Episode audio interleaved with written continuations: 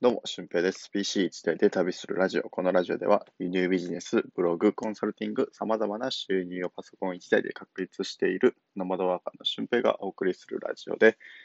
ノウハウや思考方法についてお話ししていきたいと思います。えー、今日は、えー、っと本のね、紹介をしたいと思います。自動的に夢が叶っていくブレインプログラミングっていうね、えー、アラン・ピーズさんの本ですね。これ結構面白いので、えー、今回紹介しようかなと思いました。はい。で、えー、っと、まあ、たまにこうやって自分が読んだ本、僕多分本、毎月8冊とか、まあ、年間100冊ぐらい目標にね、えー、本読んでるので、そこで、あの、本のストックとか話したいことっていうのも結構溜まってきてるので、えー、まあ、週に何回かはこういうふうな回を作ってもいいかなっていうので、えー、今回紹介させていただきます。えー、まあ、どういう本かっていうと、えっと、脳内っていうのは結構プログラミングされて、えー、まあ、自分の中でこう地図を描くわけですよね。で、それが叶っていくかどうかっていうのを考えていく場所なんですけど、なんかそれをやってこない、もう今自分が生かされてるような、えー、環境の中だと、その地図が自分で作るんじゃなくて、他の人に作られるっていう風な環境になっていくんですよね。で、それをどういう風にして自分がプログラミングして、えー、自分がなりたいような人生を送るのかっていうふうなことが書かれてる本です。で、結構難しそうな内容に感じるんですけど、まあ実際読むとそんなことなくて、えー、結構読みやすいので、あの、やってみてください。で、その中で何か、何個かね、僕がキャッチしたフレーズっていうのを、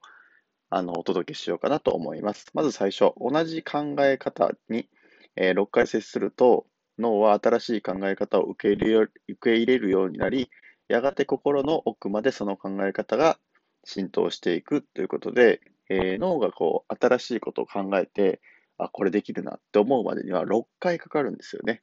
うん、で、大体の人はこう1回、2回、3回ぐらい考えて、えー、まあもしくはやってみて、あ、これできないなとかって思やるやってしまうと思うんですけど、実際、えー、6回ぐらい失敗すると、あ、じゃあこうやった方がいいんじゃないのっていう、なんかいい解決策が見つかっていったりするので、なんか営業の訪問とかも同じような、なんか結果出てますよね、研究結果が。6回ぐらい、6回以上訪問した方が、えー、そういう訪問した営業の制約率が上がるとか。だから6回はやってみないといけないっていうふうに思います。で、えー、なんか新しい考えを自分にすり込みたいなと思ったときは、こう短期間に6回、えー、詰め合わせるといいと思います。例えば1ヶ月、1週間のうちに1、2回詰め合わせておくと、1ヶ月間で自分の考え方が新しく生まれ変わると思うので、僕結構これやってて、なんか新しいことを始めるときに、えっ、と、週に1回は絶対考える時間を設けて、まあ、1ヶ月以内にこの新しい考えを浸透させるっていうふうなことをやってますね。まあ、こういうふうにして、脳内の中をトラあのプログラミングしていくっていうふうなことをこの本では、えー、言ってます。はい。で、あとはまあ、望むことだけを考え、望まないことは考えない。もうこれ当たり前なんですけど、望まないことの方を結構人間って考えてしまいがち。えー、失敗した時のことを考えてしまいがちなんですよね。で、会社員の方がこう副業する上で、えー、っと、副業の中で失敗するか成功するかえそれが収益化されるかされないかっていうところの大きな違い、このされる人とされない人の大きな違いっていうのは、僕が見てるのは、本当にこう望まないことを考えてる人のことの方が多い。まあ自分はこれぐらいしか無理だろうなとか思ってる人。うん。ここはもうある意味夢を見ちゃっていいと思うんですよね。うん。こうなってしまうんだ自分って。って思ったら、あの、そのいい方向に向かうし、逆に、あ、僕、自分でこういう風なところまでしか行けないのかなと思ったら、本当にそこまでしか行けない。まあ、むしろそれを下回っちゃうみたいなね、えー、人になってくると思うので、本当に望むことはね、考えない方がいいです。そう、望、あの、例えばダイエットをしてたら、えー、痩せられないかもしれないとか、あの、これ失敗したら自分は太る人生が待ってるとかね、あの、太る人生が待ってるっていう方が大きくなっていくと、結局そっちにこう、行っちゃって考え方も行ってしまって、えー自分の行動もそっちに行っちゃって、結局太る人になってしまうっていうふうなことです。でも自分はもう、もう痩せることしか考えてないです。で痩せるためには一日これしてこれしてこれして、えーこんだけしたんだから絶対痩せるよと思ったら少なからず結果は出てくるんですよね。うん。で、面白い映画があって、I Feel Pretty っていう映画があるんですけど、もうかなりこう、ブサイクな、あの、ブサイクというかね、あの太ってる女性の方の物語なんですけど、あの結構自分の体とか顔とかにコンプレックスがあるんですけど、ある日、こう頭をね、ガーンってぶつけたことによって、えー、自分があの美女とこう勘違いするんですよね。鏡を見ても自分ってなんて美しいんだって勘違いして、でそうするとどうなるかっていうと、あの振る舞い方が全然変わるんですよ。内気で、こう、私ってブサイクなんだけど、あの、ブサイクだから誰にも好かれないっていう風な内気な性格だったんですけど、それが、あの、自分ってなんて綺麗なんだってなってくると、もう、あの、胸を張ってね、顎を上げて、えー、っと、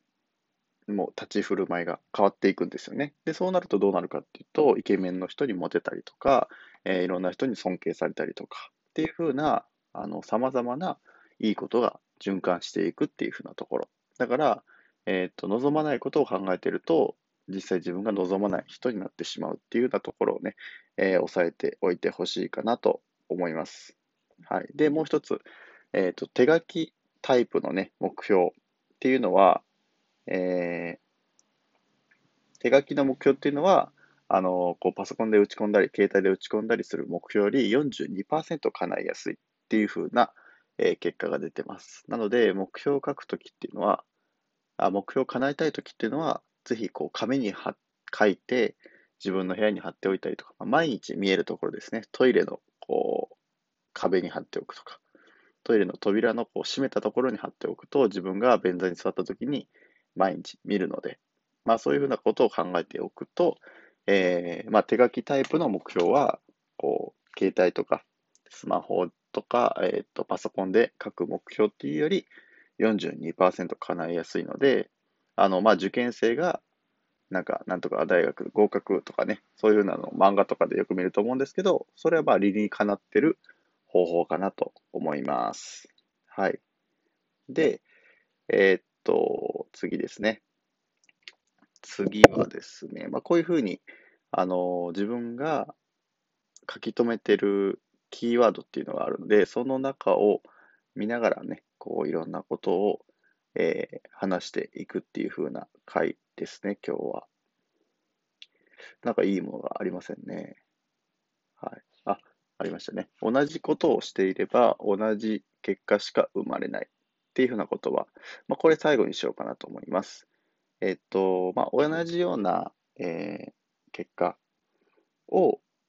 こう求めてるのであれば同じことをしたらいいと思うんですけど、何かこう、前までの自分を変えたいと思ったら、そこっていうのは絶対に変えていかないといけないと思います。で、えその変えるためには、行動を変えたりとかね、考え方を変えたり、もう前と同じことは絶対に、えー、しちゃいけないって思って、えー、どこか変えていきましょう。だそうすると、うまいこと人生が変わっていく可能性があるので、僕もこれ結構意識していて、僕はこのやり方トライアンドエラーっていうふうに考えて、えー、やってます。なので、何かトライして失敗したらそれで終わりじゃなくて、あじゃあ次これをやり方変えてちょっとやってみようっていうふうにね、まあ、正直時間はかかっていくと思うんですけど、まあそんなに人生をブレイクスルーするためにはそんなに簡単にいくわけにいかないと思うので、えー、まあトライアンドエラーを繰り返していきましょう。はい。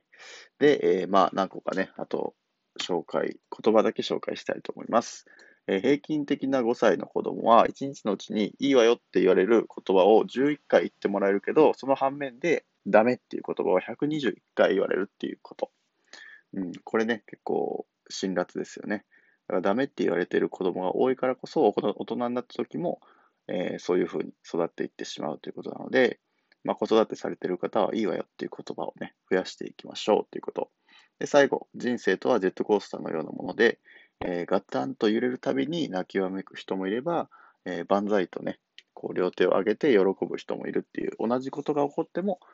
なかなかこう捉え方によって、えー、楽しむことと楽しめないことができてくるよっていうことでした。はい。ということでね、今回は自動的に夢が叶っていくブロインプログラミングの本をちょっとね、キーワード的に解説していきました。まあ面白いので、えー、リンクに貼っておくので、ぜひご覧になってください。はい。